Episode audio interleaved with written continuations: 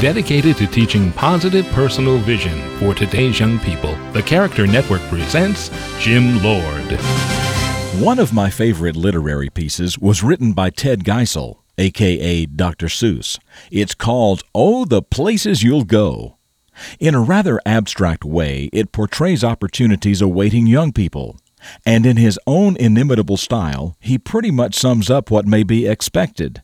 That is, for those who are focused on a successful future. The picture he paints is full of successes and failures, even for the person who is goal oriented.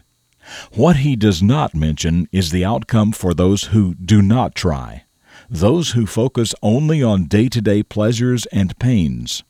So if you're ever to make it through where your enemies prowl, and go on and on, though the Hakken-Kraks howl, and if you want to really, really succeed, 98 and 3 quarters percent guaranteed, you've got to be trying in the first place.